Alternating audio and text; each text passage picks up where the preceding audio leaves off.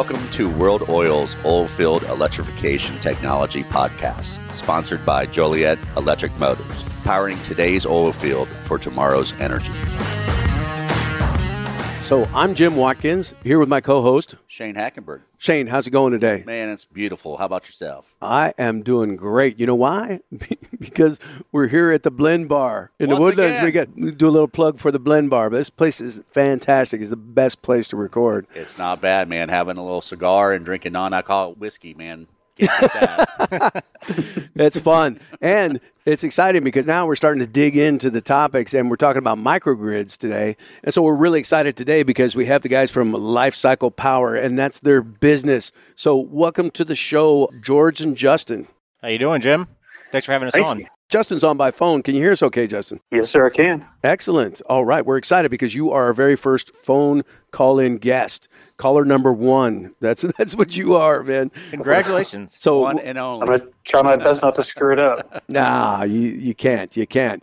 And so George is George Jackson, the EVP of Business Development at Lifecycle Power, and Justin is Justin Lippmann, West Texas Sales Manager. So let's start with you, George. How did you come to be in this business? That's a long, interesting question and answer, I guess. I actually knew I got my start in the electric motor business about 10 years ago. I was in banking first and then decided to get in the electric motor generator manufacturing space. And actually, as I started getting in that space, it saw kind of a growing trend of this new technology called electric frac and started chasing those opportunities in the oil and gas space, man, seven years ago. And actually, funny enough, one of my biggest competitors was Shane Hackenberg, who's on the, is one of your hosts. That's how, that's how we met. That's how we met. So I was in the motor manufacturing space, and this was early on working with the packagers, kind of developing new technology and really kind of custom design electric motors for the new pumps. And had some success, built some prototypes, actually got in, made some acquisitions in the electric motor and generator manufacturing space, and kind of created a new brand company called a, Ideal Electric Company that we had acquired from Hyundai. And then about three years ago, had a change of heart and wanted to get out of the manufacturing space and move into saw this really growing trend of electric frac and wanted to go in and jump in on the gas treating and the power generation side of things. Saw a need where really there was going to be a bifurcation of you know the need for someone to come in with that service of the true turnkey gas to wire solution for supporting electric frac growth. And so me and a couple of guys started Alliance OGP, which focused on the field gas treating for electric frac and had some success working with Evolution. And actually, our claim to fame was doing all of Evolution's EFRAC gas treating for them. Oh, really? Wow. Yeah, okay. yeah. So yeah. we did that with them. Actually, just ended up selling kind of that business to Evolution at the end of, end of last year. But fast forward a little bit, we did a, a private equity transaction with a private equity firm here in Houston, actually in the Woodlands area, named Arroyo Energy Investors, and did a transaction to bring Lifecycle Power and Alliance under one holding co umbrella. And so that was uh, end of 2020, and fast forward through COVID and all that good stuff, and now we're here we are and excited. But that's a long kind of story of how we how I got here. Justin has a different story. He's a, a veteran. I'll let Justin kind of jump in on how he got here to Lifecycle. yeah, Justin, tell us. So I actually got my start in the turbine industry as a field technician. It's kind of a weird situation because I was working for an artificial lift company manufacturing. I was actually out building pump jacks, and this was you know around 2015, and the market dropped out. Nobody was really buying pump jacks, and just through a friend of mine from the army, he was like, "Hey man, I've got this guy that's doing gas turbine power generation in West Texas," which I had no idea what a turbine was. Um, aside from the fact that I knew that they were on airplanes, and you know there wasn't a lot of Mm-hmm. business development jobs going on in the last drop in the market, so went to work as a turbine technician and just kind of learned on the fly. And you know they was using a variant of the turbines that we're using today manufactured by solar turbines which is a subsidiary of caterpillar. And kind of doing the same thing what we're doing today. He was just doing it on a smaller scale using industrial turbines to generate power using flare gas as a fuel source and building on microgrids. So kind of one of the very first people out here in west texas to be using industrial turbines in the fashion that he was doing to convert flare gas into electricity. So, fast forward a few years, I got linked up with Lifecycle Power, essentially doing the same thing that I started off doing, except taking on more of a business development role and using much, much larger machines and moved from the production space all the way into drilling and now EFRAC. So, in terms of gas turbines go and using them for power generation of the oil field, you know, we've kind of come a long way from using a small turbine to power a handful of pump jacks to now we're powering entire electric frac fleets. Yeah, I think Jim to add on onto that, I guess a quick history of life cycle. We started around 2018 and really kind of got our start just doing some small projects with some E&P companies, five megawatts here and there, and this was really the time when the Midland Basin, Delaware Basin were just blowing up, and the electrical infrastructure was not there at all. And so, you know, John Tuma, the founder of Lifecycle, really had the foresight to work with some of these operators to go build some solutions to convince them to go create a centralized point to create power. You know where you're going to develop. you're going to run those lines there. You got two to three years that Oncor is going to come to that substation to that exact spot. So why not go put power generation assets there, build out the local distribution lines, and go power your fleet your assets, your well sites from that central location. And so we, you know, we started working with, you know, likes of Diamondback and XTO and Endeavor and really saw a lot of growth as that market was just, you know, launching taking forward, off, yeah. taking off. And then, of course, COVID happens and we started with, I think around COVID time, we had about 160 megawatts or so. Justin, does that sound about right?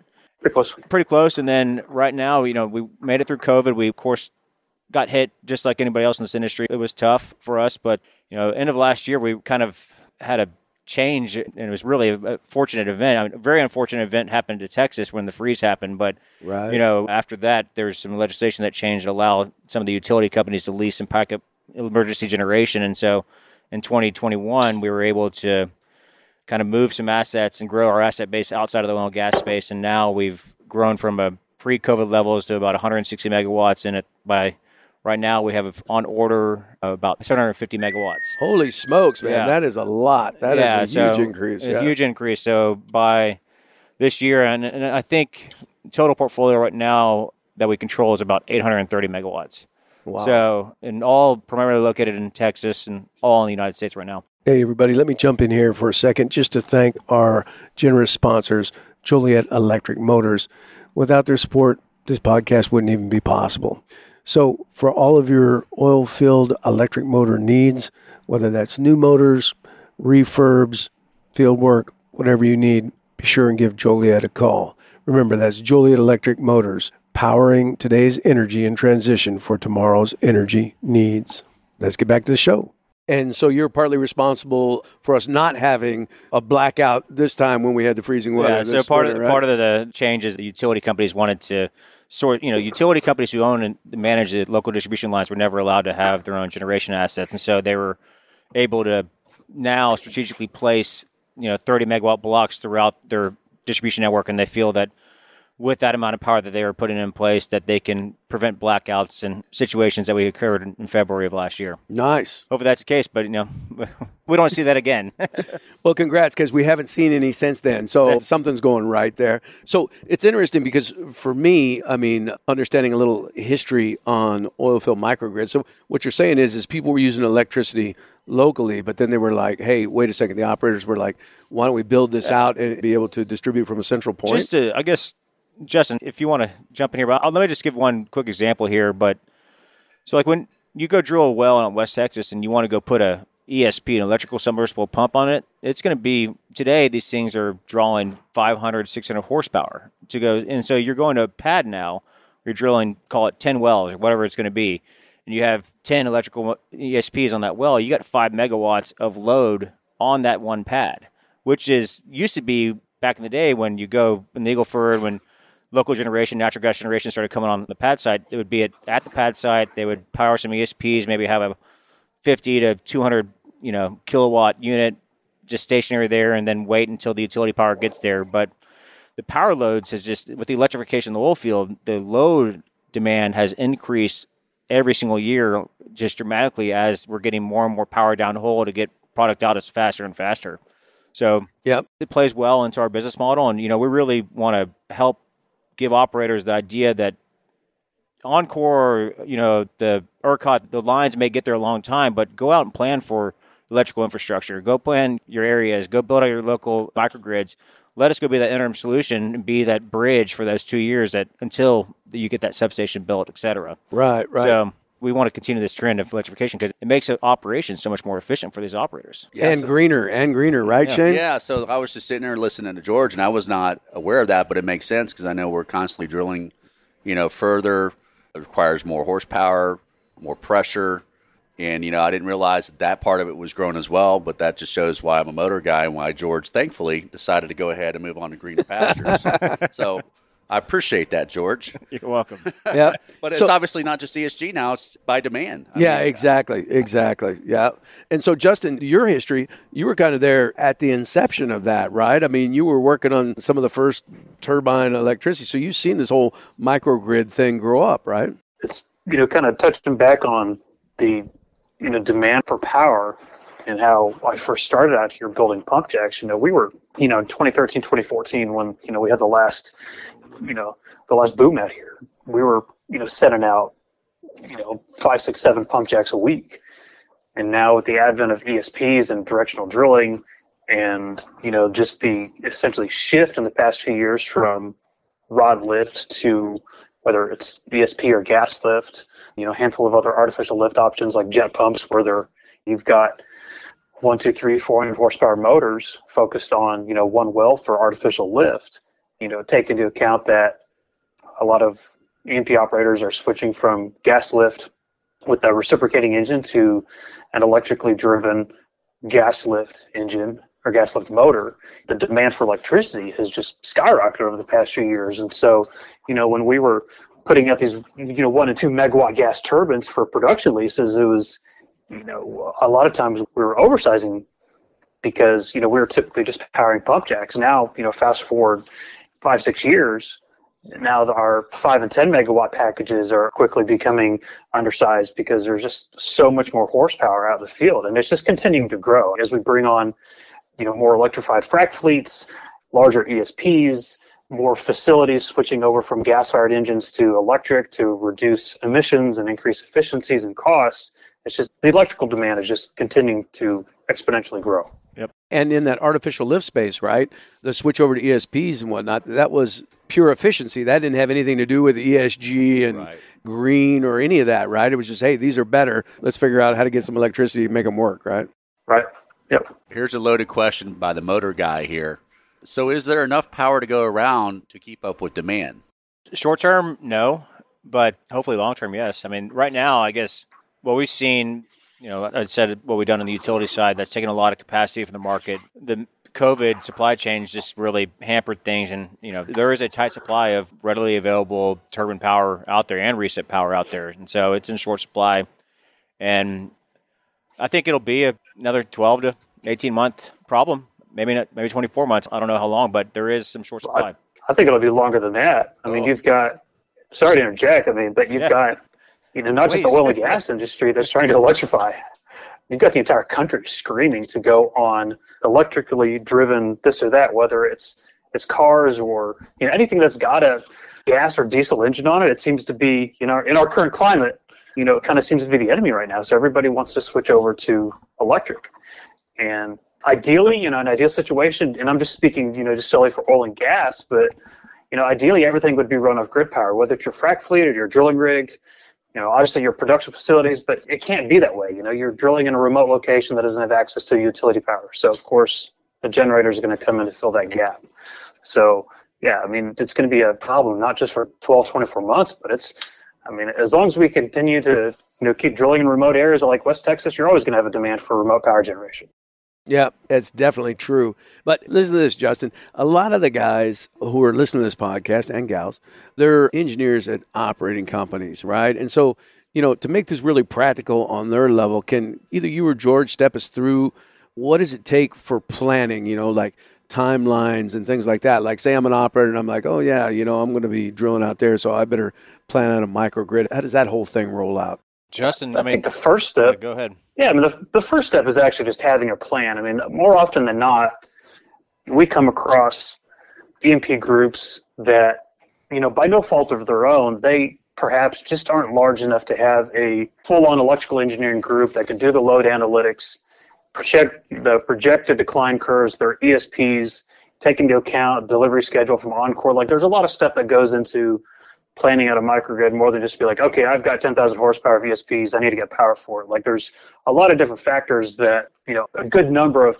production companies out here just aren't prepared to handle because production engineers, you know, are just focused on getting oil out of the well. Right. And a lot of them have been kind of had the booger flipped on and be like, hey, you know, get this oil out of the well, you know, but by the way, we need you to figure out, you know, how to power them for the next 18 months before the utility gets there.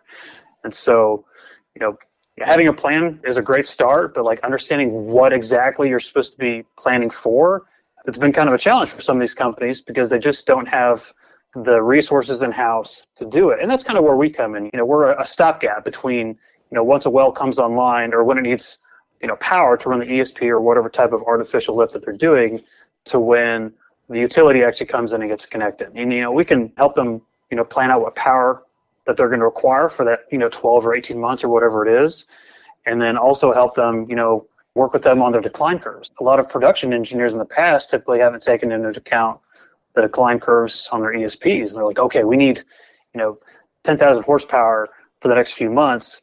But then, you know, as the decline curve starts to taper off, you know, like, look, you know, we can actually cater to your power needs and remove an engine or remove two engines so you're not you know, having excess power out on your production lease that you don't necessarily need. And that's a huge part of planning for power, both whether you're running on natural gas power generation like us or you're, you know, working in your retail electrical contracts for the utility is, you know, it's really taking into account decline curves. And I'm just speaking straightly just for production right now because it's a good example because yeah. again, decline curves and how they relate to power demand have traditionally been overlooked yeah. by a lot of companies. And so like Jim, for example, like to go plan for your power for your field, it's a long process. You're going to go plan the development of that field. You're going to go design all those wells. You're going to say, okay, I'm going to have 50 in this area. I'm going to have this many ESPs. This is going to be my power load. So then you go and you go start doing the interconnection process, which is a multi-year process. A lot of times to go get interconnected to the grid, build your own substation. They're doing a lot of projecting of what their demand is going to be, and then based on assumptions that that certain date, right? So that changes all the time with the market right. conditions. And then you get told X date that that power is going to get there on June 1st. Well, it may be June 1st of the next year. You don't you don't really know. And so there's a lot of unknowns, but there's a lot of planning that has to go in and there's a lot of money that has to go out on the front end. Right. And so it's just making people aware of the different options available to make it more flexible spending on in terms of the development of your capital budget. And I think there's ways that you don't have to go make this huge front end loaded expense in terms of getting fully committed to the grid and all that stuff when you can piece it together by you know producing your own power with resources that are there locally, doing a very efficient, clean manner to power your operations, and then bring the grid in as it gets in. But having a combination of those two is a real way to secure your operations because that grid, as we saw in February last year, that grid could go out.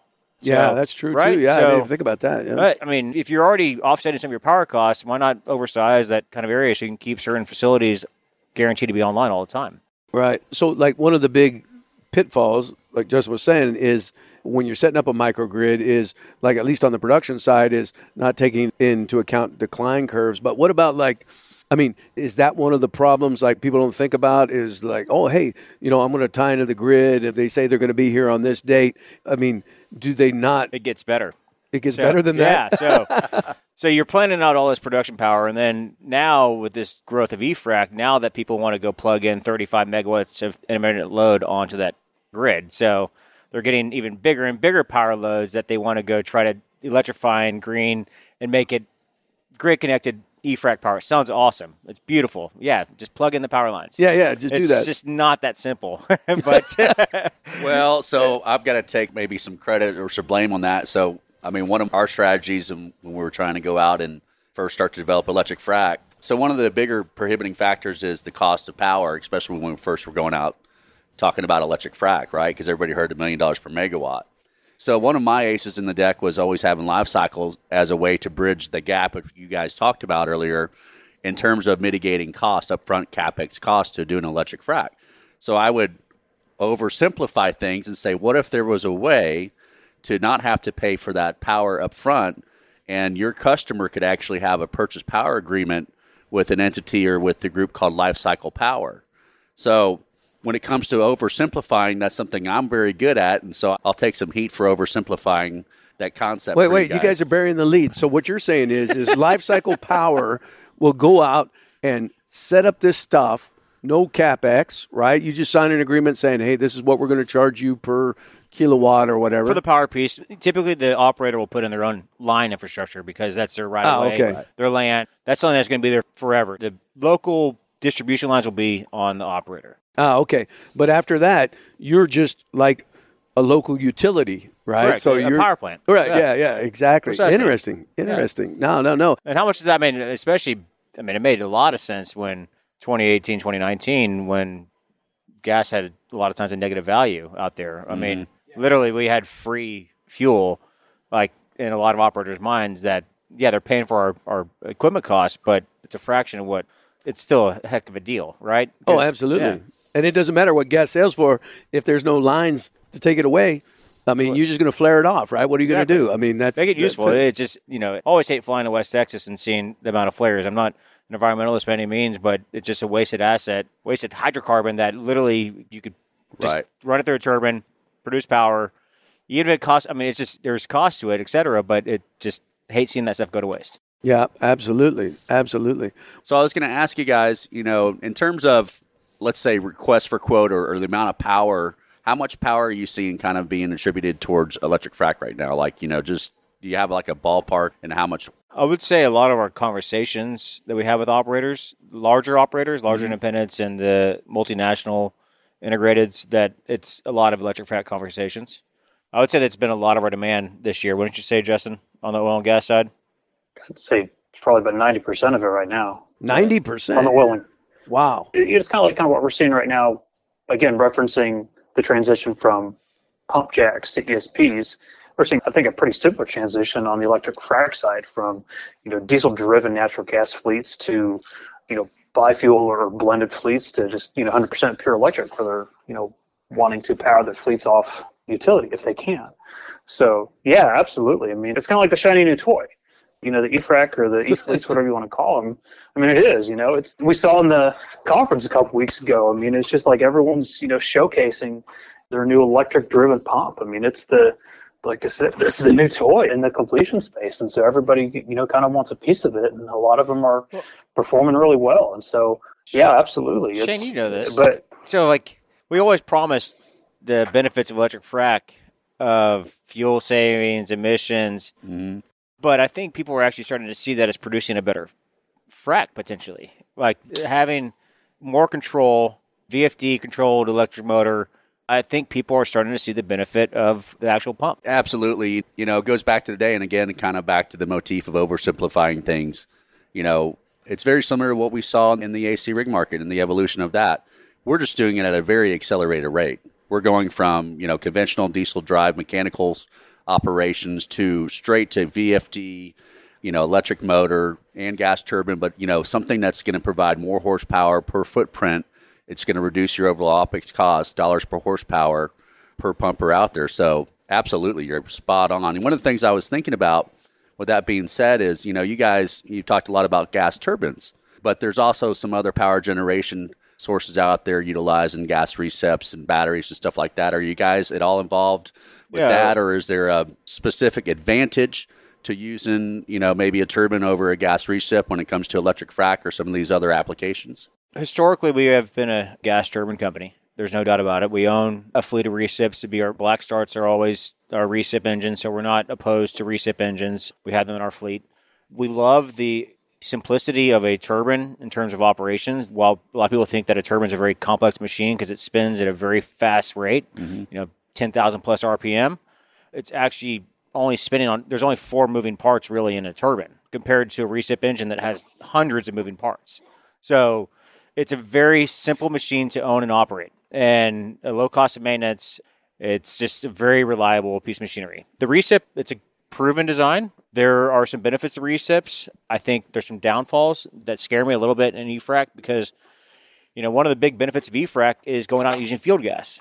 LNG, CNG as your delivery fuel doesn't give you the true cost savings of field gas. And so one of the big things with recips is that at some point over when you start dealing with 1150, 1200, 1250, 1300 BTU gas, the recips will run into issues. There's no doubt about it. You'll need some advanced gas treating. I know gas treating. You'll need advanced gas treating to get that to a manageable level, to get that methane number to an 80% level.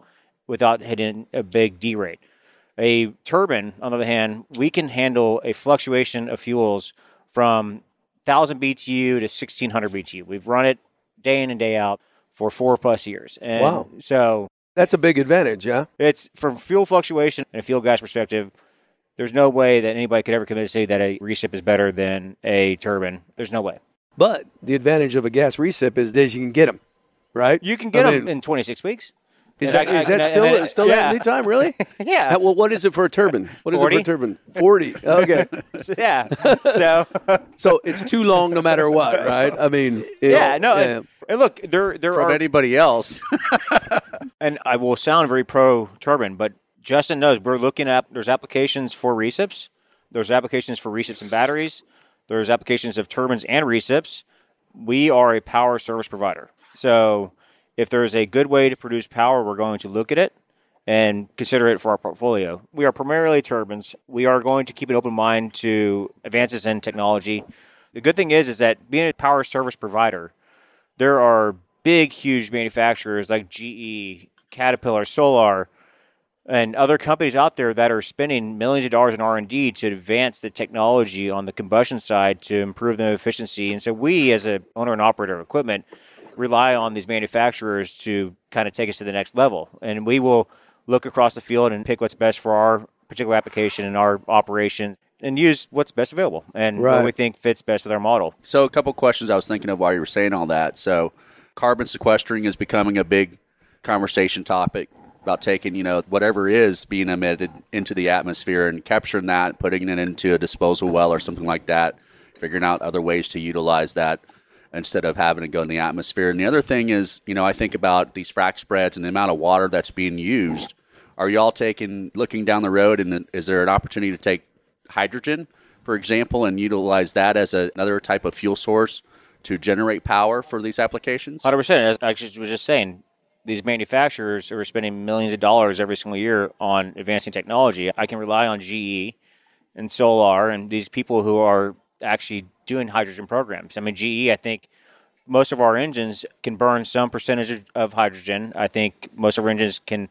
Some manufacturers claim higher than others, but we are definitely looking at hydrogen. We know our machines are already set up for hydrogen. It's just when is the infrastructure going to be created to produce hydrogen at a cost competitive landscape that people want to actually start incorporating into their operations.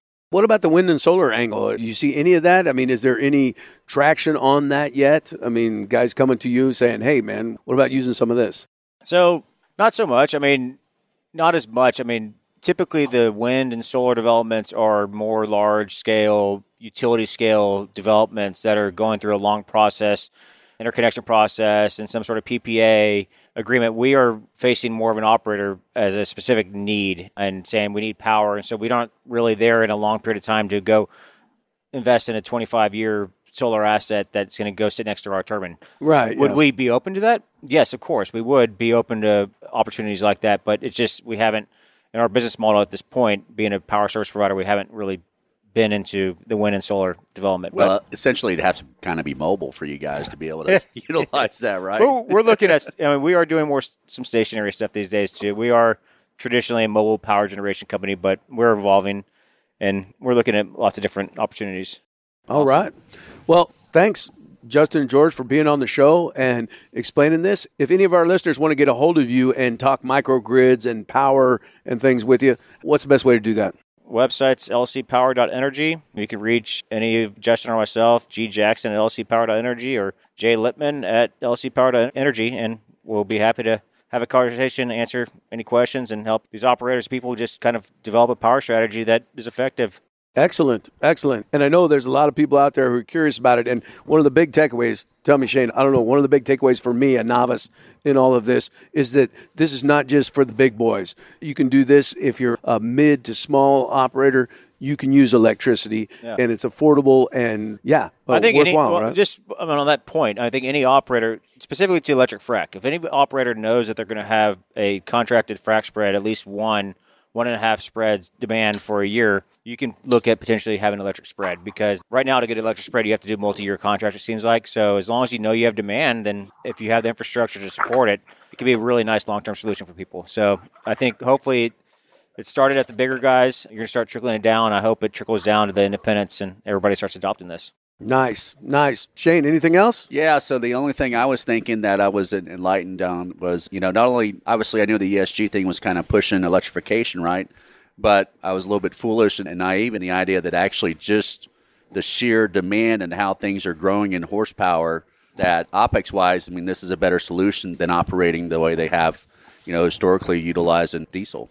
Yeah. On that point, I mean, like I had a conversation today. It's like rough estimates. So you know, we'll have a 35 megawatt turbine on location. We'll have one or two guys, depending on the application, the time of the day, the time of the frac, et cetera. But if I had 14 reciprocating engines on location, I'm going to have to have more than two guys on location to service those engines. So you have more personnel. Right. So ultimately, right there, that's a just one opex, and then a safety. Anytime you have more personnel on location, that's a safety concern. So we think this is from an operational standpoint, from a safety standpoint, from a financial standpoint, that the turbine is the premier solution. And you know, you got to look at all the different components in order to really say what solution are you're going to go with. You can't just look at one thing or the other. There's a lot of different components you need to factor in to say what is the best solution for you. Yeah, absolutely. This is more of a funny thing that I was thinking as we're coming to the close here, but I'm sure everybody's aware of what's happening geopolitically. We don't need to go there, but our brain scientists or our top thinkers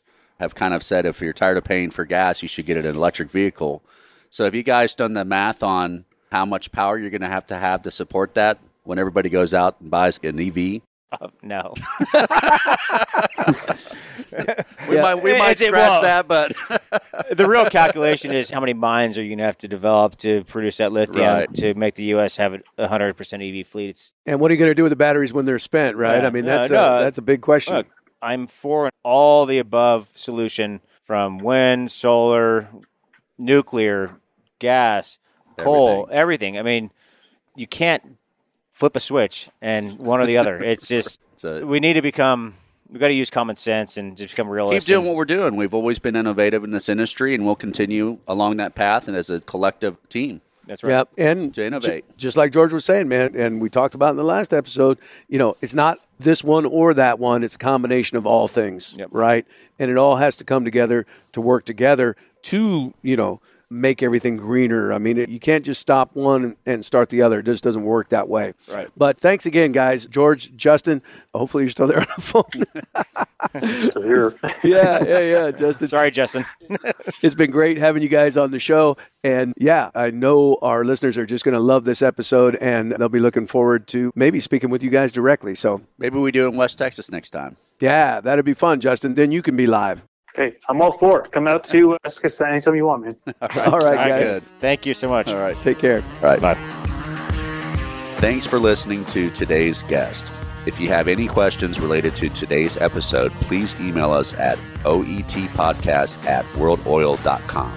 Today's episode is sponsored by Joliet Electric Motor that's been providing engineered custom motor solutions for the oil field for over 30 years. If you have any questions related to your motor needs, please email me at shaneh at jolietelectricmotors.com.